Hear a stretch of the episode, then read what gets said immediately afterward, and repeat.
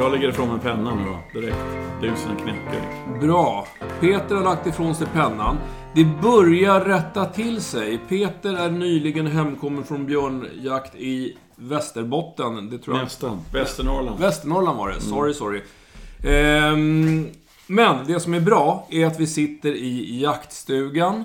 Eh, vi ska väl kanske åka ut och titta lite ikväll, men framförallt imorgon bitti ska det bli lite svalare. Då ska det släppas hund på vildsvin. Äntligen!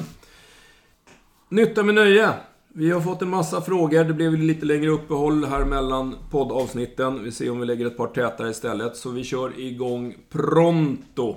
Och vi börjar med Antons fråga som eh, vi hade uppe förra gången. Anton som har en treårig jämte. Som har jagat sämre och sämre på älgarna. Efter två skottillfällen där älgarna damp i backen som jag tolkade det så släppte hunden och sen har det blivit dålig jakt, dåligt förföljande, dåligt sök och framförallt inget ståndarbete alls på älgen. Vi bad Anton att komplettera med lite information om det möjligtvis var så att eh, jämten kunde ha blivit skotträdd. Vilket han har gjort. Och det, det låter lite grann som att hon är lite osäker vid skott, men, men det tränar Anton på. Eh, men det är, han skriver så här nu att det är när älgen, hon, söker hyggligt men när älgen väl står där och, och ståndarbetet ska börja, det är då det inte funkar. Eh, Hon står tyst med älgarna ett tag och sen går hon? hon Tre därifrån. år? Tre år. Hon går därifrån efter en stund. Så att det blir aldrig något riktigt ståndarbete. Ja, det här är ju jättesvårt alltså. Ehm, Det är svårt att ge råd här, för det här är den typen av hund man skulle vilja träffa. Så man ser liksom vad det är för individ typ. Men alltså, jag tänker så här.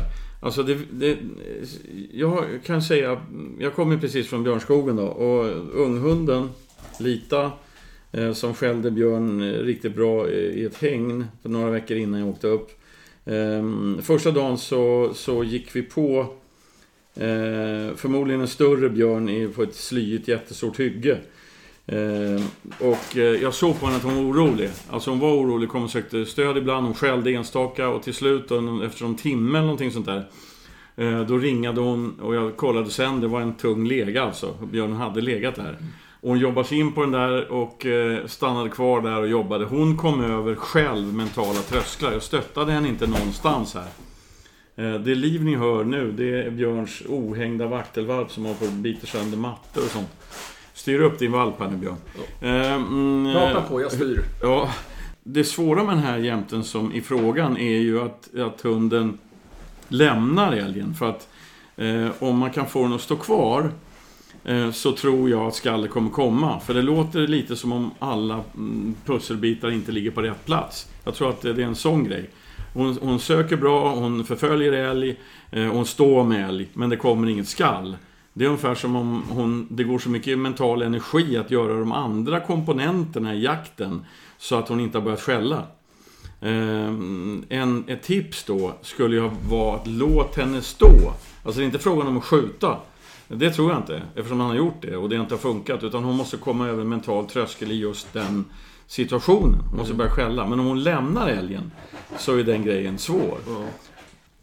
Om vi utgår från att den kommer tillbaka till honom. Så ignorerar, ignorerar han hunden och så styr han hunden med kroppen istället. Han fokuserar på älgen och går tillbaka, alltså går mot där älgen är. Och så hoppas vi att hon går tillbaka. Och så får han hålla på så. Utan att, han stöttar bara med sin kroppsrörelse. Inte med kom igen nu eller ös på nu eller du är duktig du eller någonting. Ingen fokus på hunden utan bara fokus på älgen. Och, och man kan till och med göra så att om älgen om han råkar stöta älgen, ja men då, då förföljer han älgen. Det är relativt lätt att följa ett älgslag. I backen alltså, om det inte är snustorrt öken eller någonting. Man ser spårstämplar helt enkelt. Så han går efter älgen. Utan att kommunicera med henne. Så att han stöttar henne bara med sin kroppsrörelse. Eh, För jag tror att den här, den här jämten måste, måste själv komma över den här, vad det nu är för mental tröskel. Ungefär som min unghund gjorde. Därför att hon, hade jag stöttat henne där, eh, när den här stora björnen var legan. Då hade, då hade hon varit- blivit beroende av mig. Men eftersom jag inte stöttade henne så tror jag att det var det största skälet till att hon två dagar senare hade två timmars skalltid på en björn. Därför att hon kom själv över tröskeln. Ja, det, Eh, det är inte lätt där. eh, I och med att hon verkar bryta. Så det, jag får ju ändå känslan att antingen hon, eftersom, eftersom hon har jagat bra, varför har... Alltså jag tycker att det låter som hon har blivit osäker av någon anledning. Jo, men alltså vi vet ju heller inte hur bra hon jagar. Nej. Därför att hur, hur var ståndarbetet innan han sköt? Nej. Var det två minuter? Eller skällde hon verkligen fast den? Hade hon stått i tre timmar? Ungefär Ja, som jag tycker Hon man har ska nog göra. stått ganska bra, för det står att längre fram den hösten blev det skott, kortare ståndtider, max en timme. Så att hon Ja, måste ha stått hon har längre. stått bra. Ja, så att det, det låter som hon har blivit osäker av någon anledning. Ja. Och, och det låter ju fortfarande så att, att han skriver att hon är lite osäker och låg vid skott. Men så att, jag vet inte. Men Och det kan ju vara, det kan ju vara, men om det inte lossnar den här säsongen, hon är ju bara tre år också. Ja. Om det inte lossnar den här säsongen, ehm, så, så kan det vara läge då, vilket jag inte är för egentligen, men då kan, skulle det kunna vara läge att släppa, henne, släppa på henne när en hund hon känner väl står och dunkar på en älg. Ehm, alltså det, det där är någon sorts sista chansen-grej som jag ser hängträning? Nej, Nej. Nej, alltså det är för konstlat i det här läget. Men, men, men jag tänker också... Eh, hundföraren skulle kunna fundera på sitt eget beteende då. Eh, hur man, och, och nummer ett är liksom att försök att låta hunden vara. Försök att få hunden att själv komma över det här. Bara genom att stötta med sin kropp, sina Och kroppsrörelser. skjut inte älgen om hon står korta stunder. Nej, utan nej, låt det. henne jobba med Så den. hoppas vi att hon får tillbaka de här långa ståndtiderna. Men, men det här är ju liksom... Vad heter killen? Eh, Anton. Anton eh, får, eh, får höra av sig igen då. Men, men alltså ge det lite tid, hon är tre år. Eh, ytterligare tips, det har jag givit förut tre gånger tror jag i den här poddserien. Men, men det, det är att, låna ut henne till en polare som jagar som en idiot och som inte har en känslomässiga band med henne överhuvudtaget. Eh, så, se om, det, om polletten trillar ner då, skallet kommer liksom. Eh, jag är ledsen, jag kan inte vara tydligare än så utan Men eh, att ha har vi tur. Anton så blir det här inget problem och det kanske har kommit tillbaks jaktlusten och långa ståndtider. Du kan också höra av dig direkt till Peter på peter.dogworks.se för det är mycket lättare, det blir ju kort information i, eh, i mailform naturligtvis. Men då kan man eh, utveckla resonemanget åt båda håll så det kanske kan bli lite bättre hjälp på, det väg, på den vägen. Så kan vi göra. Nu går vi till en vaktel. Nu går vi till en vaktel som blir ett och ett halvt år nu i oktober. Han har varit med lite grann första säsongen och, och något litet släpp i januari och drev också. Frågan är nu, när det blir jakt i höst, det kommer att vara passkyttar på helgerna och på vardagarna så får husse träna utan att någon skjuter. Han undrar hur gör man nu när det, när det första, första viltet skjuts för vakten? Eh, om man till exempel stannar vid det skjutna viltet, ska man då gå dit eh, och ta, ta loss honom därifrån? Eller ska man vänta tills han lämnar? Man vill ju ha en tillbakagång som fungerar. Ja, Ja, tillbakagång har ju ingenting med avstånd att göra. Så att eh, om hunden är kvar i viltet, vilket jag hoppas att den är eftersom det är en vaktel, så, så kan han ju gå i hundens slag till den här platsen där hunden och viltet är. Och sen så när, när han är 20 meter ifrån, då försöker han kalla in vakten på bakslaget. Det, hand, det handlar ju om var man, har, var man har placerat sin kropp. Om man kör bilen dit och står på en väg eh, långt ifrån bakslaget, då gör han ju fel. Vill han, hund, vill han att hunden ska lära sig att ta bakslag, då ska han kalla in hunden på bakslaget. Då kan han ju passa på också, vilket jag tycker är smart, att träna inkallning. Och belöna hunden med det hunden vill göra, nämligen ragga vilt eller vara vid viltet. Så får han av hunden, så säger han du är duktig, du knuffar tillbaka den direkt. Så håller han på att köra träna inkallning där. Det är ju klockrent. Det är, det är två flugor i en smäll liksom. Hunden lär sig att bakslagen är någonting positivt och att inkallning också är någonting positivt bra. Och det fanns en följdfråga på det här, men det är egentligen samma, samma sak då. Att när det är de här små allmogejakterna så är det små såter och eh, man bryter oftast när hundarna kommer till passlinjen. Vilket betyder att om någon av skyttarna i passlinjen skjuter så kommer den här vakten vara väldigt nära eh, såtutgången. Och då undrade Husse lite grann, han, han vill ju han vill ju inte släppa igen där för då drar hunden in i nästa såt, vilket inte är så populärt då. Men, men låt då hunden jobba med Men ska de här grabbarna jaga i såten precis bredvid direkt efter de har stökat i en liten såt? Eh, Vet ej, men... Det får de göra, men det skulle inte jag göra Nej, nej. Men, men, Men, men det är ett bra tillfälle, då kan han ju låt, belöna hunden med att ragga Ja, men alltså det är samma svar egentligen. Ja. Eh, Och passa på när du kan köra själv i veckorna, för då kan du laborera med, med att gå mm, en lite kortare väg i löpan mot viltet och, och försöka kalla tillbaka om du bara någon, någon kompis med som lyckas skjuta. Men och en, en, ett, en bra vaktel så kan han ju passa på. De, de brukar ha sökrunder. Alltså, eh, och sen efter ett tag, det är en ung vaktel, så är de på väg tillbaka. Han ser det på pejlen. Ja. Och när han ser att hunden verkligen är på väg till honom efter en sökrunda, vad gör han då, Björn? Han kallar på den. Han kallar på den. Då, när han vet att Ja, hunden kommer till precis. honom, då kallar han. Och det, och det här med att Peter brukar säga att när hunden kommer in så skicka ut den på det den älskar mest, det vill säga jaga. Det är en, en ung vaktel som får ragga i ett, nyskjutet vilt kommer förmodligen anse att det är en fullgod belöning att få gå tillbaka till det nyskjutna viltet. Ja, ja, det är perfekt. Det är perfekt. Okej, nu ska vi ta upp Karins fråga från förra avsnittet där vi har fått lite kompletteringar också. Karin hade hört från någon bekant som lyssnade på engelska poddar allt Ja, den här är ju lysande för fan. Den är skitbra. Man ska inte ge vilt till någon hund och vi undrade lite grann varför. Och, Viltmat alltså. Ingen viltmat till Ingen viltmat. Eh, argumentet för att inte ge viltmat till hundar enligt denna engelska podd är att man på det sättet ska både dämpa och till och med ta bort jaktlusten hos en hund. Det- Samma person menar alltså att man kan öka jaktlusten genom att ge malvilt Ja, det färs. borde ju vara den logiska eh, slutsatsen. Ja. Eh, Karin, vi har ingen som helst tilltro till Det den här, är, det, engelska här är, poddaren. det här är direkt dumt alltså. Ja. Ursäkta mig, men så är det. Det skulle ju innebära att om vi nu ger hundmat bestående av kyckling, eh, som många foder innehåller, eller nötkött eller fläskkött, då borde de hundarna rimligtvis jaga kycklingar, grisar eller kor. Men jag tror inte att det funkar. Ja, det funkar inte så. Nej, det funkar inte så. Nej. Det här med jaktlust, vi kan ta upp det för vi har två frågor till som, som lite grann berör samma ämne. Den ena frågan är kort och, kort och gott, kan man fostra en rumänsk gatehund till jakthund? Och då antar jag att man menar en, en eh, vakthund. Sen har vi en fråga till. Står det gate, inte gathund? Nej, det står gate. Okej. Ja, det, det skulle kunna vara... Grind eller vakt? Ja, eller? jag, för jag tror att såna här gate dogs är såna här som ska vakta. Vakthundar. Eh, ja. Eh, och vi har en, en fråga till på precis samma tema. Om man kan använda vinthundar, alltså de här stora borsojerna, skotska hjorthundar för, för att gå ikapp skadeskjutet vilt och hålla ner dem. För det var faktiskt det de avlades för en gång i tiden. Och just det där tycker jag, eh, det var det de avlades för en gång i tiden. Är nog svaret på frågan. Alltså det här med jaktlust, det har inte att göra med foder. Och det har inte att göra med att det är en hund. Det har att göra med vad hunden har för genetiska uppsättningar i kroppen. Det finns lysande exempel på det där. Vi har ju ett antal raser, taxar, eh, eh, spaniels, retrieverraser där man faktiskt har avlat isär, får man väl säga. Eh, man har ju rena jaktspaniellinjer, jaktlabbelinjer och sen har man sällskapslinjer. Min farsa hade en tax som kunde gå rakt över en nytrampad rådjurslöpa utan ens eh, att det ryckte i morrhåren. Så att, så att han var helt ointresserad, för han var avlad på en sällskapstaxlinje.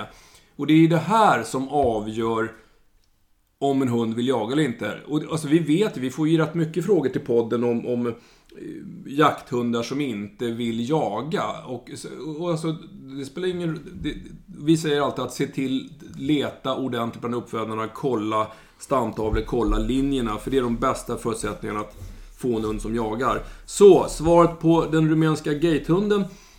Eh, jag tror inte du kan få den att jaga eh, om, om det inte är en hund som har något, något jaktligt med sig i blodet. Jag tror inte att Borsojer och skotska hjorthundar är lämpliga att släppa på skadeskjutet vilt eh, om de inte har några jaktliga linjer. De är förmodligen bortavlade.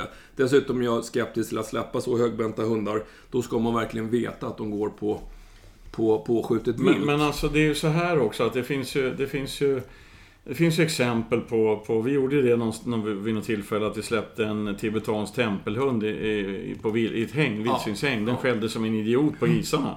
Ehm, men men den ja, jagade den då? Frågetecken.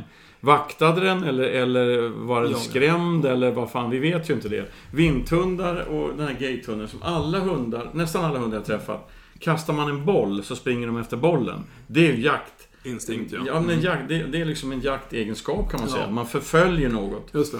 Men, men när vi snackar jakt, eh, som vi säger, då har ju hunden en uppgift Alltså söka stort, Leta reda, följa, exakt. stövare ska rota i kalla slag. Alltså det, det är sådana saker som vi avlar på. Så men men att, att, få en hund som springer efter en hare eller ett rådjur, det tror jag inte är svårt. Nej, det tror inte jag Men heller. att det praktiskt och effektivt eh, kan anses vara hundjakt, det är jävligt tveksamt. Ja, nej men alltså synobsar, det är nog många hundar som springer efter en hare som, som drar över fältet och det finns nog många hundar som skäller på ett vildsvin som står på andra sidan ett viltstängsel.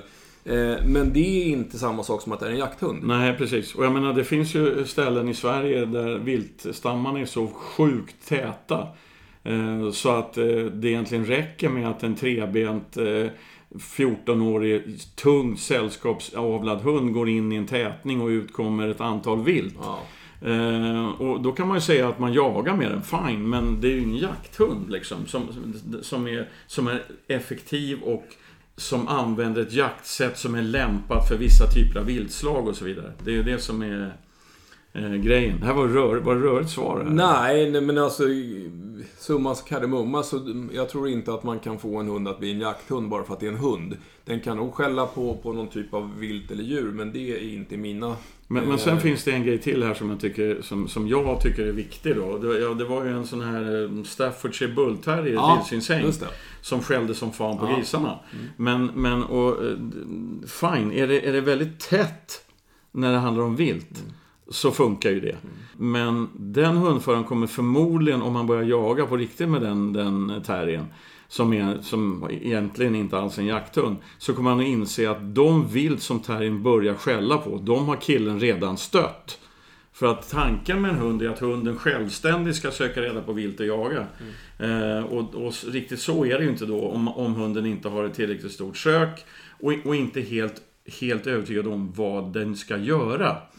För att en hund av, av de som vi har pratat om här, som man skickar ut på jakt, som inte vet exakt vad den ska göra. Ja, den kan ju börja liksom gräva efter mask eller, eller para sig med någon, eh, med någon rätt individ eller vad fan. Vi vet ju inte vad den gör i skogen alltså. Nej. Så ska man jaga med hundar så tycker jag man ska fundera på hur ska jag jaga? Och så letar man redan på en ras med, med det jaktsättet så att vi får lite styrning på det här. Så tycker vi. Och då... Det är lite roligt för vi har pratat om att, att man ska... Att det ska vara jakthundsraser som jagar. Jag har fått en bild där på... Nu ska ni höra. Det är en mops. Som Okej. skäller på, eller åtminstone tittar på, vildsvin i Ja, mitt häng. Eh, roligt att få en mopsfråga. Husses... Eh, någon frågade mig varför vi började prata om Rhodesian Ridgeback och, och, och, och nu också mopsar i programmet. Många frågor vi berör är ju rena jakthundsfrågor, men det finns ju också andra frågor som är hundfrågor och då funkar de lika bra på, på mopsar som på jämtar. Och Det här är en mopsar sån. har ju kanske lite problem på olika sätt. Men eh, det är ju ofta jävligt stabila små eh, varelser. Ja. Så att eh, mm, jag kan mycket väl förstå att en mops skäller på ett vildsvin. Det förvånar mig inte alls. Därmed inte sagt att det är en effektiv vildsvinshund. Det tror jag inte. Nej, Jag skulle nog inte släppa en mops på vildsvin. Men den här frågan som Husse har, det är av... Oavsett vad det är för ras i kopplet eller i skogen, så tycker Husse att det har gått lite inflation i det här med fodertillskott och vätskeersättning och så fort eh, Husse skriver att eh, de, de proppar i sig hundarna alla möjliga typer av tillskott efter minsta aktivitet. Det är nästan så att de får lite vätskeersättning så fort de har varit en promenad. Och frågan är då, har det här någon positiv effekt på hundar? Ja, det blir en sån här nja-fråga. Jag hävdar, alltså, har du en hund som går på promenad eller har en normal sällskapshundsaktivitet så är svaret nej. Då behöver man inte hålla på med massa tillskott. Ger man sin hund ett bra eh, hundfoder så innehåller det allt som en hund behöver för ett normalt liv. Eh, när det gäller vätska, en normal dag när det inte är 30 grader varmt och hunden härsar frenetiskt så förbrukar en hund ungefär halva... Ja, väger man 20 kilo så gör man av med en liter vätska ungefär per dygn. 50 milliliter per kilo kroppsvikt. Eh, så har man en 10 kilos hund så är det en halv liter. Sen så, så kan ju det där med, med, med värme och allt sånt här så kan man behöva mer. Men om det är liksom grunden. Sen det här med vätskeersättning och tillskott. Då är det ju så, alltså våra jakthundar är ju lite mer att betrakta som elitidrottsmän. De förbränner otroligt mycket energi under en jaktdag. De förbränner, eller de gör av med otroliga mängder vätska under en jaktdag därför att de flåsar så mycket när de springer. De kan det vara motiverat att ge vätskeersättning eller fodertillskott av det enkla skälet att en hund som jagar har sällan ro att sätta sig och dricka det den egentligen behöver eller käka det den egentligen behöver. Dessutom ska man inte fylla magen med en massa mat. Nej, men dessutom är det så att det, det hunden dricker i skogen, det tar ju en till två timmar innan det gör ja. nytta i kroppen. Och, och, då kan de här grejerna vara vettiga att ge. Jag, jag, gör det ytterst sällan, men, men jag försöker att varva mina hundar så att de inte går liksom en massa såter på raken, utan att de får lite återhämtning. Men alltså, men alltså det här med olika typer av ersättningar, nu uppe i norr här när vi jagar björn, alltså det var ju alldeles för varmt egentligen. Eh, och för att de skulle palla så, så vattnade jag upp dem, gav dem mycket vatten och framförallt så hade jag fett i vattnet. Ja. Fett alltså. Jag hade rapsolja vräkt i vattnet. Och, och då, då, det märks ju att de pallar ju mer alltså. Och det är ju det som var lite grann slutklämmen på frågan här. Alltså är det någon mening med, med att, att Eh, alltså kan man för, förebygga på något sätt, skapa bättre förutsättningar och då är det just det här, precis som Peter säger, det har vi pratat om förut också. Man kan lura i hunden vätska genom att blanda i lite fläskfärs eller rapsolja och sånt där kvällen innan och morgonen på jakten så att de dricker och fyller på varenda depå. Precis som eh, elitidrottsmän eller maratonlöpare, de tankar upp sig fullständigt innan de ska springa för de vet att de kommer inte kunna dricka de mängderna Det höll ju du på med förut. Ja, jag vet. Det var... Dricka, det... dricka, pissa, dricka, pissa, dricka, pissa ja. och ändå göra dåliga tider. Så det korta svaret, en normal hund med normalt liv, eh, nej, behövs inget sånt här. Har man en hyperaktiv eller väldigt aktiv jakthund så, så kan det vara befogat just av det skälet att man får i koncentrerad energi som den förmodligen inte har ro att få i sig annat. Nu är det någon hund här som, som luktar som den skulle behöva gå ut och rastas. Men vi tar det sen. Vadå? Har de, någon hund har lagt en brakare i Ungefär så mm. kan man formulera det. Åh fy fan! Ja. ja. det är konstigt att den Det är dina lite... hundar här. Mina ja, i bilen. Ja, det är en liten kropp vid mina fötter. Det är förmodligen den. Nu, okay. nu är vi tillbaka på vad ger du hunden för foder? ja, vi släpper det. Ja, då kommer vi på en sån här korrigeringsfråga. Eh, och det är Karl som har en 14 veckors Basset FOV. Det är hans första riktiga eh, jakthund. Och då har han ju hört Peter säga flera gånger att man behöver träna in en tydlig korrigering. Och i det här fallet så, så försöker Karl att, att träna in eh, nej. Han har en liten spekulation om man ska säga fy istället för nej eftersom man använder nej så ofta i vardagen. Och det är ju helt okej okay att säga fy istället. Men, eh, den här lilla valpen då, eh, den tycker inte att det här fy eller nejet är tillräckligt utan den, den, ibland så blir det nästan så att den tror, verkar tro att det är en lek. Eh, den kan börja morra eller skälla i alla fall vid korrigeringar. Eh, och, och då är två frågor här. Han har provat eh, att använda kroppen, det vill säga kört lite fart emot, men, men eh, får intrycket att, att valpen tycker mest att det är en lek. Men frågan är, hur hårt kan man korrigera en valp? Och sen har vi också fråga två på samma tema. Den här valpen rider ofta på människor som går på besök och, och då tycker husse att det är lite jobbigt att korrigera ordentligt så att inte besökarna tror Men att vad betyder inte... ordentligt? Alltså, hur hårt menar han fysiskt tror du? Ja, jag skulle tro det. Alltså, därför att uppenbarligen när han kör det här... Han skriver så här. När valpen till exempel biter på soffan så lutar han sig framåt, säger fy. Eh, och då slutar valpen. Men sen så, några sekunder senare, så drar han igång igen. Men alltså, det är förmodligen en bra basset. Alltså, Eh, för att eh, det är, en, det är en drivande hund, långsam drivande hund. De ska vara envisa, de ska vara hårda på slaget och hålla i slaget länge. Eh, och då, det tar sig alla möjliga mm, former innan hunden fattar varför den är född. Liksom. Men här handlar det om att vara tydlig. Och man kan ju tycka att det är märkligt att man ska behöva tjata på hundar, men det är det det handlar om. Det måste vara konsekvent. Bestämmer du för att hunden inte får göra det här, då stannar man i situationen tills den slutar. Alltså oavsett om, om det är jobbigt, om den rider på besökare, ja men då, får det, då är man där. Eh, jag, har, jag har ett bra exempel på det. Alltså faktiskt eh, gjorde det bara häromdagen eh, när jag bodde över hos en hundförare. Eh, en hund som eh, vill hoppa. Okej? Okay? Då, då, då säger man hej, säger man. Så precis när hunden lämnar tassarna. Då håller man bara handen framför så hunden hoppar rakt in i, nos, i han, nosen hoppar rakt in i handen kan man säga. Eh, den blir chockad hunden av det. Alltså gör man det i rätt läge, den hoppar inget mer sen. Därför det handlar om att göra saker i rätt läge. Och jag tror, det han beskriver här så är det väl så att han har drabbats av det som jättemånga nyblivna, ganska oerfarna valpägare gör. Att man tvekar. Alltså det, det, det är det. Det är inte frågan om att vara hård, alltså fysiskt hård på något sätt, utan man genomdriver det bara. Eh, och man, man, lockar nästan hunden att bita på soffan. Och sen så knuffar man undan den och säger lägg av. Och så lockar man den igen att bita på soffan. Och så säger man lägg av. Till slut så slutar hunden bita på soffan. Eller rida på människor eller vad det är för någonting. Eh, Kalle, jag kan, eh, vet inte om det är någon tröst, men jag, jag är mitt i samma fas. Och, och, alltså det, det är som man orkar ju nästan inte tjata till slut när hon hoppar upp och försöker ta saker från köksbordet eh, för elfte gången trots nej eller fy tillsägelser. Men så är valpar. Det är liksom bara, då får man säga 12 gånger till. Det kommer att funka, men du måste vara tydlig och korrigera varje gång. Och precis som Peter sa, man kan prov provocera fram situationer när man har gott om tid. Och tjata igenom det där nejet och plocka undan hunden tills den faktiskt fattar att okej, okay, den här soffan var inte okej. Okay. Och sen får det bli nästa pryl. Men jag menar, ta bara som hur tikarna gör med valparna när de är sju veckor och börjar bli bråkiga som fan. De lägger ju förbud på grejer. Jag har många gånger sett duktiga tikar som har till exempel ett märgben eller någonting. Och så släpper de märgbenet och bara ligger och stirrar på det en meter ifrån det.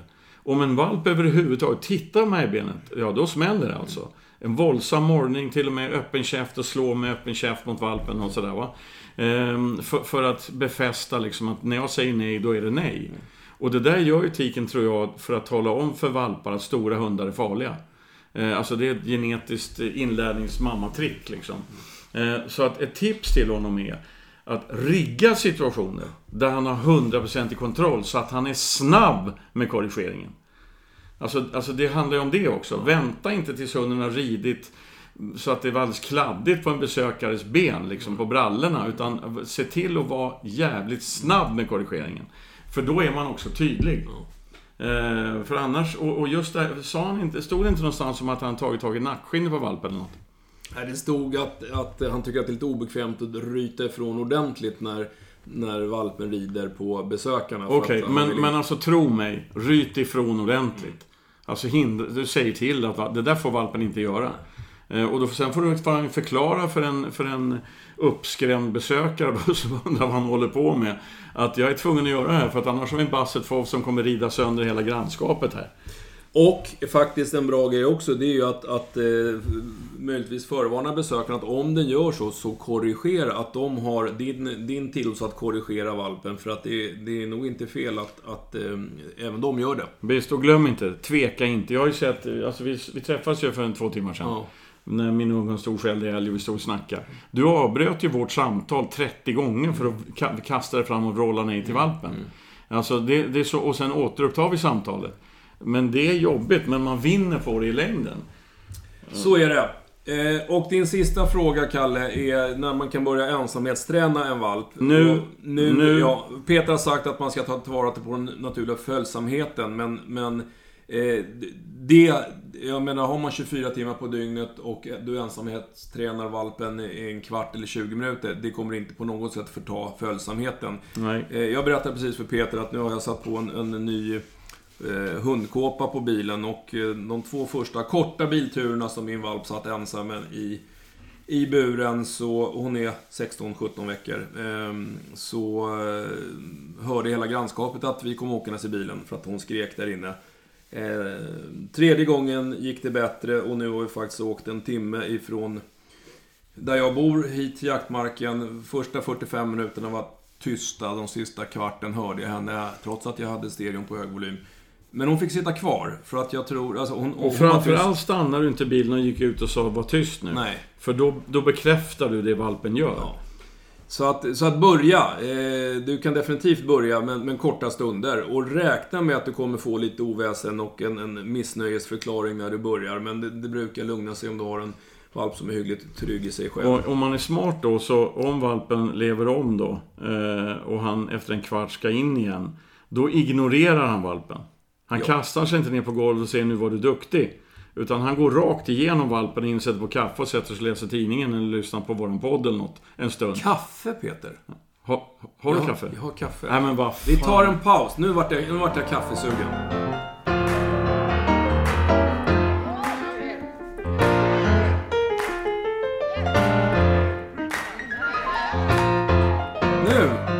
Nu är det kaffe i kopparna. Och då ska vi hoppa över till ett veterinärmedicinskt ämne. Jag har fått en bild här som, som ni tyvärr inte kan se. Men eh, det är en drevertik som är fem månader som håller på att ömsa sina tänder. Eh, och då tyckte husse att det såg lite trångt ut i överkäken så han har räknat tänder. Och tycker att det ser ut som att det är en tand för mycket. Och då undrar han helt enkelt, bör man dra ut den här och eh, kan det påverka framtida avel? Är, är det ärftligt med knepiga tandanlag? Då är det så här att du har alldeles rätt för att på bilden du har skickat med så visar att den här drevertiken, eh, hon har för många framtänder. Hon har sju eh, istället för sex. Och det, det är ett tillstånd som inte är alldeles ovanligt faktiskt. Det kallas för hyperdonti. Och då, om man nu ska göra någonting åt det här. Det är lite grann på hur de här extra tänderna eller hur de här tänderna är placerade. Och i det här fallet så tror jag faktiskt, och jag ska ärligt säga att jag har tagit hjälp av en av mina tandorienterade kollegor som kan det här på sina fem fingrar. Vilket jag inte kan. Eh, och hon säger att hon tycker att det ser ut som att den här extra tanden sitter ju lite innanför den normala tandraden. Vilket kan leda till det vi kallar för malokklusion, alltså att hon kommer ha svårt att stänga munnen på ett normalt sätt. Eh, och då bör man dra ut den. Eh, så, att, så att det inte blir ett problem med, med bettet, de kan liksom bli snea. Och det där bör du göra hyggligt snart eh, i så fall. Sen din andra fråga om det här är ärftligt eller inte. Där har jag pratat både med henne, min kollega och faktiskt läst lite i litteraturen. Och det är inte... De, de allra flesta är nog... Eh, tror att, att det finns en ärftlighet i dåliga eller felaktiga tandanlag. Men, men det är liksom inte helt bevisat. Men man ser ibland att det förekommer i, i samma kullar, i samma linjer. Så att, så att, men jag tror faktiskt inte att det är... Eftersom det bara är en teoretiskt arvbarhet i det här, så tror jag inte att det finns några restriktioner för att, att gå i avel. Det finns ju vissa, vissa specifika sjukdomstillstånd som man inte får gå vidare i avel eh, med. Alltså höftleder, armbågar, navelbrock, eh, kryptokida, hanhundar och så vidare. Men, men jag tror inte att tandanlag eh, ligger som någon restriktion. Men kolla det för säkerhets skull med eh, eh, om du nu får en, en, en drever som är jäkligt duktig så vore det ju synd att låta en enstaka tand skälpa en framtida avel. Men det kan du kolla med dreverklubben. Det om detta. Vänta, vänta. Får, vi, får jag kasta in en grej här? Ja. Nu är du ändå inne på veterinärmedicinska prylar. Jag fick precis ett sms här från en kompis i, i Dalstorp, Västergötland. Ehm, rutinerad hundförare. Ehm, han har en fråga. Ehm, jag vet inte om det är han som frågar eller en kompis om. När är det för sent att frysa ner sperma på en hund? Den gamla är 14 nu och jag antar att det är för sent. Nej, alltså för sent är det inte. Är han 14 år så har han däremot med stor sannolikhet en sämre spermiekvalitet och, och ett mindre antal spermier än vad en ung hund har. Vilket betyder att, att eh, eh, sannolikheten att hans sperma ska leda till en framgångsrik produktion, reproduktion är ju lägre än, än om man tar sperma från ung Okej, men det är, en- det är en... Men alltså- det är inte för sent. Men det man kan göra, det, det många gör, man går till någon av de här AI, artificiell insemination. Alltså det finns ju kliniker som är jätteduktiga på det här och de tar ett spermaprov. Och sen så tittar man på spermierna i mikroskop och så kan man räkna, eller det här har jag faktiskt lärt mig en gång i tiden. Man, man, man tittar hur många friska pigga spermier har man, hur många eh, sjuka spermier har man per kvadratcentimeter och sånt där. Per kvadratmeter säga. Så, så att man liksom får en uppfattning, för det kan ju vara så om man har otur att ja, det är liksom 99% döda spermier eller sjuka felaktiga spermier. Okej, Och okej. då är det kanske inte så mycket att hålla på med. Nej men alltså, för det, var- det var nästa fråga här. Om, om det, eh, var vänder man sig? Och då sa du att det finns speciella Ja, djurkliniker alltså. Eh, man kan söka på eh, insemination hund. Så, så finns det ställen runt om i Sverige, på ganska många ställen, som är duktiga på det här. De flesta kan göra det, men jag tycker man ska gå till någon av de som, som har eh, möjlighet att frysa in om det skulle bli aktuellt. Okej, man googlar helt enkelt. Googla på insemination och, och hund. Yes, bra, bra, bra. Ursäkta att jag bröt in här. Det var väl en bra fråga. Den har vi inte haft förut. Nej. Ja, vi tar en drever till. Den är fyra månader. Och eh, det, den är en god och glad hund i alla lägen. Men han är manisk när han, din hane, när han får ett ben. Och det Husse beskriver som att det känns som att eh, den här fyra månaders reven går i trans. eh, han, han, Husse har försökt alltid, han försöker ta benet ifrån honom och då morrar han. Han har provat att ignorera det här morrandet och bara ta benet. Han har provat att suga tag i nackskinnet och säga ifrån på skarpen. Eh, och sen igår då när Husse skrev det här eh, mejlet så morrade han först när han skulle ta benet och då tog Husse tag i nackskinnet och då började den här fyra månaders dreven att bitas. Husse försökte lägga honom på rygg och hålla honom eh, tills han skulle lugna ner sig men han bara fortsatte att bitas. Ja, självklar fråga. Vad gör man? Ska man strunta att ge honom ben som, han som, som belöning eller finns det liksom någon annan lösning? Det är inte så kul att behöva brottas varje gång han ska bli av med sitt ben. Men alltså det här är ju klassiskt alltså. Det är, det är ju... Ehm, på fint språk heter det det som dreven sysslar med i de där lägena. Han, dreven är inte manisk. Dreven går in i någonting som heter resursförsvar. Av någonting som den har. Det är det som kallas bytesmedvetenhet också, efterskottet och sånt. Ehm, jag tror att... Det var lite samma som, som Basseten här, det här med tydligheten. Tar man tag i nackskinnet på en, på en rätt avlad drever och brottas man lite med rätt avlad drever, ja då snackar vi kamp här. Då går ju dreven upp i kampläge. Så att eh, vad jag skulle göra är att man, jag skulle, det finns massa olika grejer, men ett tips är att man använder fart emot på ett speciellt sätt. Samtidigt som man tar det här benet i munnen på dreven så skjuter han den andra handens handflata rakt mot ögonen på dreven. Eh, Så att den blir alltså rakt emot, inte slå till dreven alltså, utan, men väldigt nära stannar man. För det blir en chock för en valp. När, när liksom, det, det blir så en extrem fart emot. Tricket är att om man gör det där jättesnabbt och det lyckas, då har man ju det där benet i handen. Direkt, snabb som en kobra, tvärvänder man och går därifrån som om ingenting har hänt. För då har dreven ingenting att agera emot. De flesta som gör det här, då har man ett samtal med dreven. Ungefär som fröknarna på förskolan Släpp har. benet nu. Ja, precis. Man har en pedagog, pedagogiskt samtal. Du får inte göra så här därför att. Men, men eh, det funkar inte. Jag har det så räcker tack. Ehm, men det var vänligt av dig att ge mig mer kaffe. Ehm, alltså att prata pedagogiskt med, med en fyra månaders drever, tro mig, det funkar inte. Man måste vara snabb och jävligt tydlig. Då brukar det funka. Men och är det så att det har gått så långt så att den här hundföraren tycker att det här är jobbigt alltså att göra. Då kan man göra som man säger. Ge fan i att ge honom ben. Och så jobbar man någon annanstans där det är enklare med att få, få dit ett nej. Ett tydligt, tydligt nej. I massa andra situationer där han har kontroll. Och sen så kan han göra så att vänta inte tills dreven tar benet utan släng ut ett märgben på golvet. Så fort dreven tittar på märgbenet, då springer man mot, mot dreven och vrålar nej. Och sen så får benet ligga där och så är mitt jobb då, hundförarens jobb, att se till att drev nej är nej. Okej? Sen tar man benet och lägger undan det. Och så håller man på så, så att man, så att man närmar sig den besvärliga situationen. Steg för steg liksom. Jag, jag tror att det är klokt att inte, alltså möjligtvis vänta med, med, med benet då, men du ska nog inte undvika situationen. För om, om det är som Peter säger här nu, att det här är någon typ av resursförsvar, så, så finns det ju en stor risk att ni kommer stå och kampa över ett skjutet eh, rådjur eller en skjuten dov så småningom. Va? Så att det är nog bra att, att eh, få den här eh, unga dreven att veta att eh, ett nej ett nej, eh, du bestämmer. Men samma svar som till den här, vad det nu var, basseten. Alltså tydlig som fan och Ja. blixtsnabb. Ja. Eh, och, och det smarta är ju att när man har tagit benet och liksom korrigerat hunden med ett nej eller fy eller vad det nu är. Att man fruktansvärt snabbt slappnar av och lämnar situationen. För att stannar man kvar och börjar samtala med dreven. Och, och, och det här med att lyfta i nackskinnet och så. Fine, man kan ju vara våldsam med en hund och få den att lyda. Men, men alltså det är han säkert inte. Utan det är lite halv, eh, du vet sådär. Eh, det är bättre att, vara, att prata hundspråk. Det, egentligen är det bättre att vara tyst alltså. eh, I en sån här situation och bara agera våld, alltså otroligt med tydligt med kroppen. Skulle jag försöka i alla fall. Annars får han höra av sig igen om det blir för Prova. krångligt. Eh, det bör kunna funka. Det är eh, en fyra månader.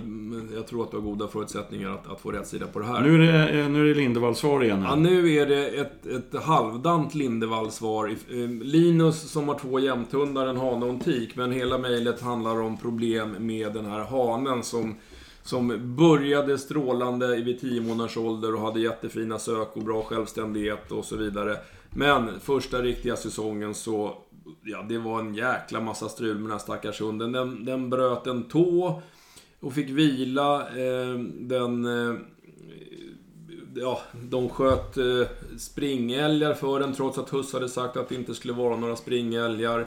Han fick stryk av gris och så vidare. Och sen så var det dessutom någon Jeppe som gav sig på att avfånga en påskjuten älg när den här jämten stod och raggade så han blev skotträdd och så vidare. Det har varit mycket, mycket tråkigheter för i starten på den här 10 månader, så han är väl äldre nu då, jämthunden. Men Frågan egentligen, sen som husse skriver kom spiken i kistan. Hunden blev sjuk och fick en feber som åkte upp och ner mellan 38 och 40 grader. Och nu har husse skrivit så här, det visar sig vara en autoimmun sjukdom och nu står han på en stor kur med kortison 5 milligram. Och så frågar husse helt enkelt, kan man sen, kan man jaga med en sån sjukdom? Kan man medicinera bort det här? Han är bara två och ett halvt år nu.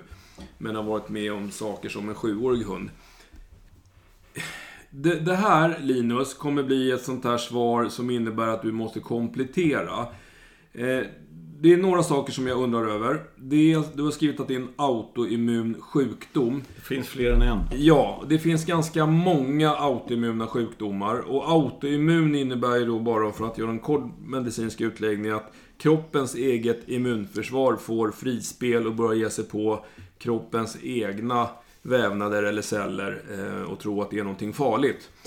Ehm, och vad man gör då är att man sätter in kortison eller annan immunosupprimerande, alltså eh, mediciner som trycker ner immunförsvaret så att immunförsvaret inte ska reagera på de egna cellerna eller egna vävnaderna. Och då är min andra fråga, alltså den första frågan är vad, vad är det för autoimmun sjukdom som han är diagnostiserad med? Den andra frågan är, det står att han går på en stor kur med kortison 5 milligram. 5 milligram, jag antar att det är per dag då, kortison på en jämthund är en låg dos. Eh, och då, jag undrar om det är 5 milligram per kilo. Då är det en väldigt hög dos. Och då borde han pissa skiten ur sig, kan man säga så? Nej, Nej. Alltså, jag vet inte om det var veterinärmedicinskt korrekt Nej, formulerat. det blev fel. Vi tar, eh, alltså, käkar man 5 mg kortison per kilo, då kissar man ofantliga mängder. Ja. Så, min fråga är, vilken sjukdom, vilken, hur mycket kortison får han? 5 mg, är det en tablett eller är det en massa tabletter? Och är det per dag eller varannan dag och så vidare? För att det är det som, som gör att jag så småningom kanske kan svara på den här frågan. Ehm, de blir ju, du skriver att han letar sig fram till vattenpölen när han springer i skogen och det är ju för att man blir extremt, alltså kortison är vätskedrivande och därmed också törstdrivande, så de blir extremt törstiga. Ehm, många autoimmuna sjukdomar går att medicinera bort. Så att de försvinner helt. Andra går att medicinera så att hunden fungerar alldeles utmärkt om den står på rätt doser med medicin. Men jag behöver mer information. Sen ska jag svara lite bättre, hoppas jag. Nu, nu, nu, nu, det var, nu tog jag ett tråkigt svar. Du får ta nästa tråkiga svar här okay. Vi har en nioårig beagle. Eh, och den här nioåriga bigen som kör mest rådjur. Han jagar och han jagar som många biglar gör. Utan att sluta utan jaga. Utan att sluta jaga. Eh, och, och drar rådjur, alltså han, han slutar. Eh, och skulle han tappa bort, eh, mot förmodan tappa bort, så, så hittar han något nytt och så kör han vidare på det. Och han har i alla fall ingen tanke på att gå tillbaka. Husses korta konkreta fråga, är det för sent att lära honom en bra återgång? Han är alltså nio år. Nästan alltid får jag hämta honom på fel mark, skriver Jocke. Ja, alltså nio år. Och, och det, eftersom han jagar som han gör då så är han väl duktig hund och de har haft kul i skogen och han har jagat sedan han var tio månader gammal som en idiot. Ehm, jag tror att det blir väldigt, väldigt, väldigt svårt att få en hundraprocentig återgång på den här bigen. Det tror jag. Alltså, ehm, jag kan ha fel, men jag tror att det är riktigt, riktigt svårt.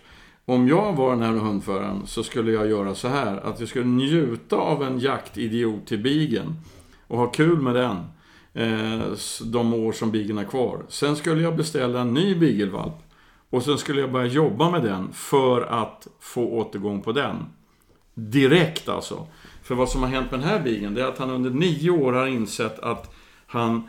Det bästa sättet att få belöning, det är att konsekvent och alltid belöna sig själv. Eh, och då har detta pågått under nio säsonger så är det lite svårt att övertala en jaktidiot till Beagle att eh, nu ska vi tänka lite annorlunda här. Så jag tror att det här, det är svårt. Jag skulle nog inte klara det i alla fall. Okej, det blev eh, inte roligare svar än så. Vi ska försöka hinna med ett par frågor till. Vi ska börja med en kisserifråga.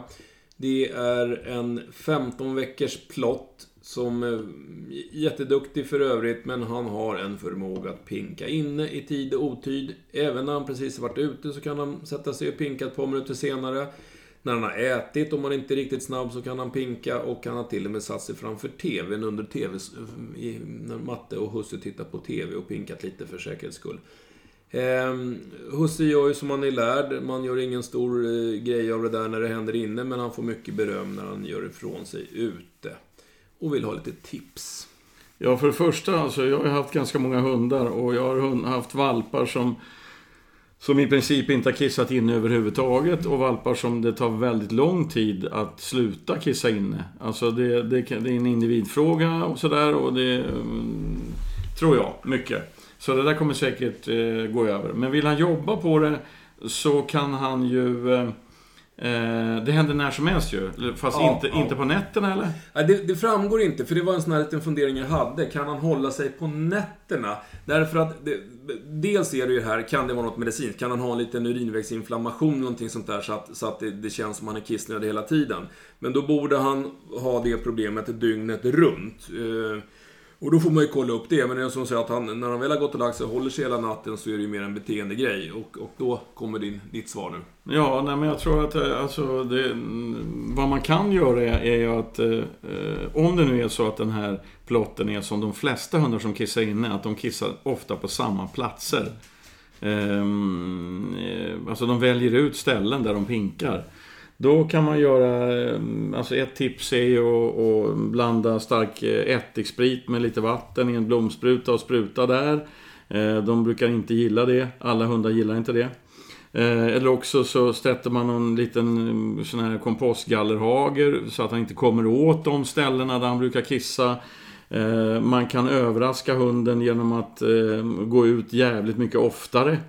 Eh, har, har stenhård koll. Men jag tror att det här kommer gå över alltså. Det, 15 veckor är inte särskilt eh, mycket eh, faktiskt. Ja, jag tror också det. Och det, det är tråkigt när det händer. Jag, jag, min, min gamla vaktel, jag tror att hon var närmare sex månader innan hon var helt rumsren. Den jag har nu har väl kissat inne fem gånger. Varenda gång jag kommer hälsa på Ja, men det är när hon blir... Det är ju det här, det är, det är den här stresskiss, lilla fläcken som kommer när hon blir lycklig. Nej Ja, men, men alltså då, det är en individfråga också alltså. Vissa har, och sen plottar är ju kanske inte helt... Eh, De är inte snabbast nej, de, de är Nej. liksom inte den snabbaste eller vassaste kniven i lådan. Eh, när det gäller att läsa sin omgivning och sådär. Så att, eh, så, men men jag, har haft, jag har haft spetsar som har, som har svårt att bli rumsrena. Och spetsar som har blivit rumsren direkt. Jag har haft spaniels, jag har haft eh, fors och alla möjliga hundar. Eh, som, eh, där det är olika helt enkelt. Så sitt lugnt i båten, det går över. Yes, vi ska ta sista frågan, eller frågorna, eh, som kommer från Pierre. Och då har han... Den första frågan, han, han har en Laika som är nu är sex år och hon har haft anfall sedan hon var två. Och det har varit främst under varma augusti-septemberdagar under jakt främst. Men det har varit även på kalla vinterdagar och när hon låg hemma och sov och var lugn. Och Någon sorts epilepsianfall? Ja, precis. Och det här är också sådana där jag har lite motfrågor. Därför att du, du har skrivit att du har kollat allting eh, med en expert på Blå Stjärnan i Göteborg, som för övrigt är ett djursjukhus som jag har väldigt stort förtroende för. De har otroligt mycket duktiga veterinärer där. Men, men då står det så här, eh, epilepsi och fästingsjukdom eh, är kollade Men, men eh, det verkar det inte vara. Och där har jag den första frågan. Alltså epilepsi. Den vanligaste formen av epilepsi, alltså krampanfall hos hund, är någonting vi kallar för idiopatisk epilepsi. Hunden kan vara fullständigt frisk avseende blodprover och man tar hjärnröntgen och allting. Men den får kramper ändå. Och det skulle jag, då hade jag inte läst resten så hade jag tänkt epilepsi idiopatisk epilepsi, för det brukar debutera någonstans där i tvåårsåldern många gånger. Eh, och det, det, det, kan man liksom inte... Den kan man inte hitta på några prover hur mycket man än provtar. Eh, idiopatisk betyder, det är ett fint ord för att säga att man inte har en jävla aning om vad det beror på. Eh, ja. Det ska jag börja använda. Ja, idiopatisk, ja men den är bra. Det är alltså det utan blir, det blir, känd bakomliggande nu orsak. Det, nu kommer ett idiopatiskt svar. ja. ja, det är bra. Ja, um, så, så det, det var min första reflektion. Men, sen har du då googlat som många gör och då har du hittat eh, en, ett litet klipp på YouTube som ser ut som de här eh, krampanfallen, någonting som kallas för CECS. Och det där står då för Canine Epil Epileptoid eh, Cramping Syndrome. Och eh, nu, nu låter det som jag kan en massa om det här och det är därför att jag har tillgång till såna här medicinska databaser och har läst på. Annars hade jag inte kunnat ett smack om det här. Men det där är någonting som, som hette Spike Disease en gång i tiden och som i stort sett uteslutande drabbar både terriers. Så att där, bara där faller din, din hund bort på, på rasen då. För sen står det i några artiklar att det kan egentligen drabba alla hundar, men man ser det nästan uteslutande på border terriers.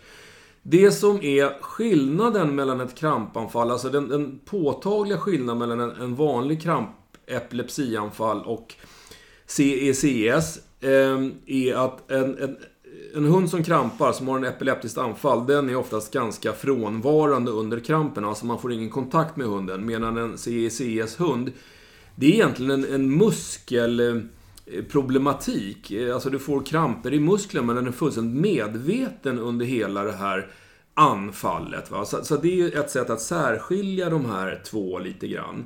Och de här CECS, man tror och det finns ganska mycket belägg för det, att det här orsakas av glutenintolerans.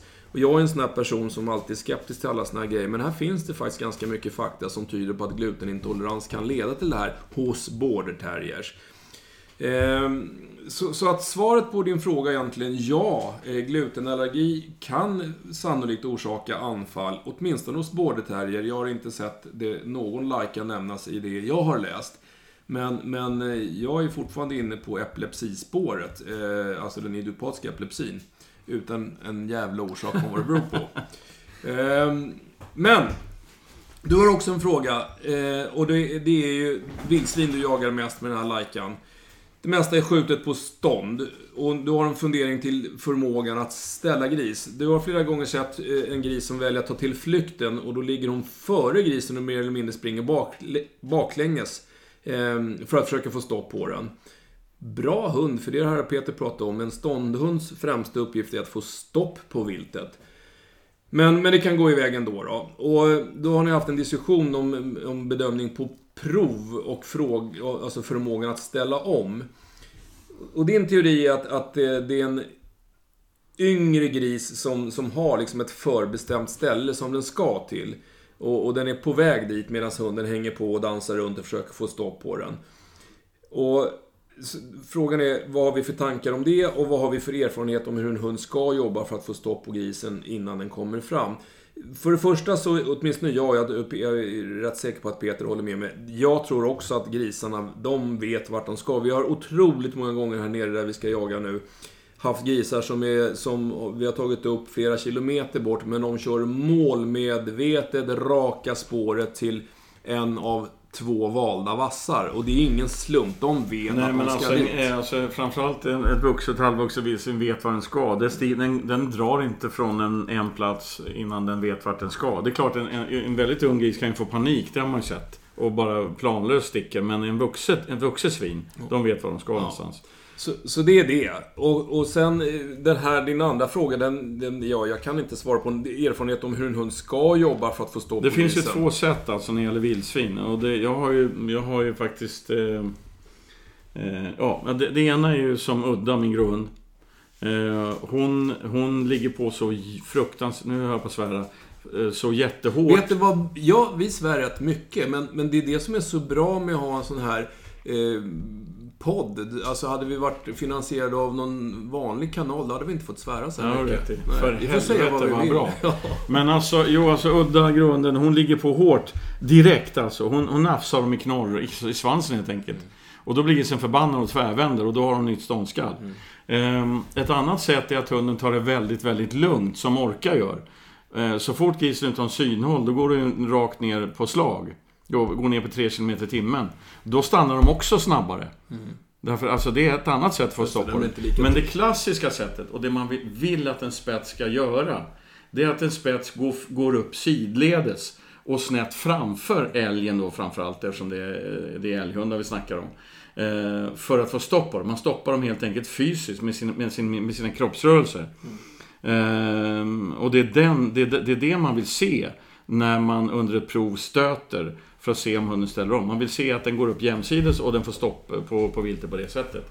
Men jag skulle påstå att, att eh, mm, när ett vilt oavsett sätter fullkomligt full fart, när det sken alltså, då är det svårt. Det ställer enorma krav på hunden för att få stopp på det.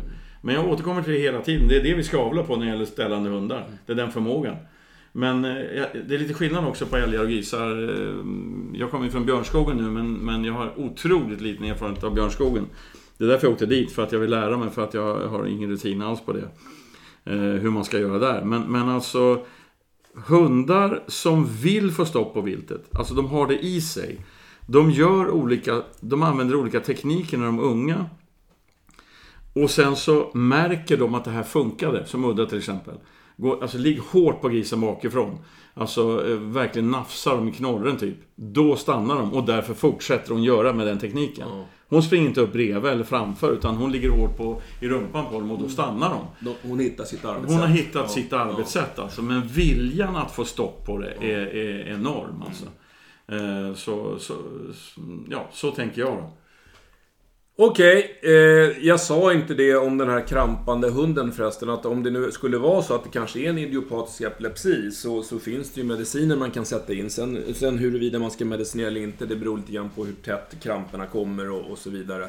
Eh, nu släpper vi allt det här för att jag har en ambition att jag ska ut och skjuta någon gris på förhoppningsvis spillsäd som är kvar på stubben här ute. För det är tomt i, i grisfrysen. Men eh, imorgon bitti, då släpper vi. Och nu ser det ju ut som SMHI tänker bidra med lite svalare väder. Så att vi har en liten ambition att vi ska eh, kompensera för ett något längre eh, avsnittshopp. Genom att spela in ett lite snart igen. Det är ett skäl till oss att träffas och jaga alltså. Ja, det är väl ett jävla bra skäl. Bra. Stäng ner butiken nu. Hej hopp om någon! Frågar oss!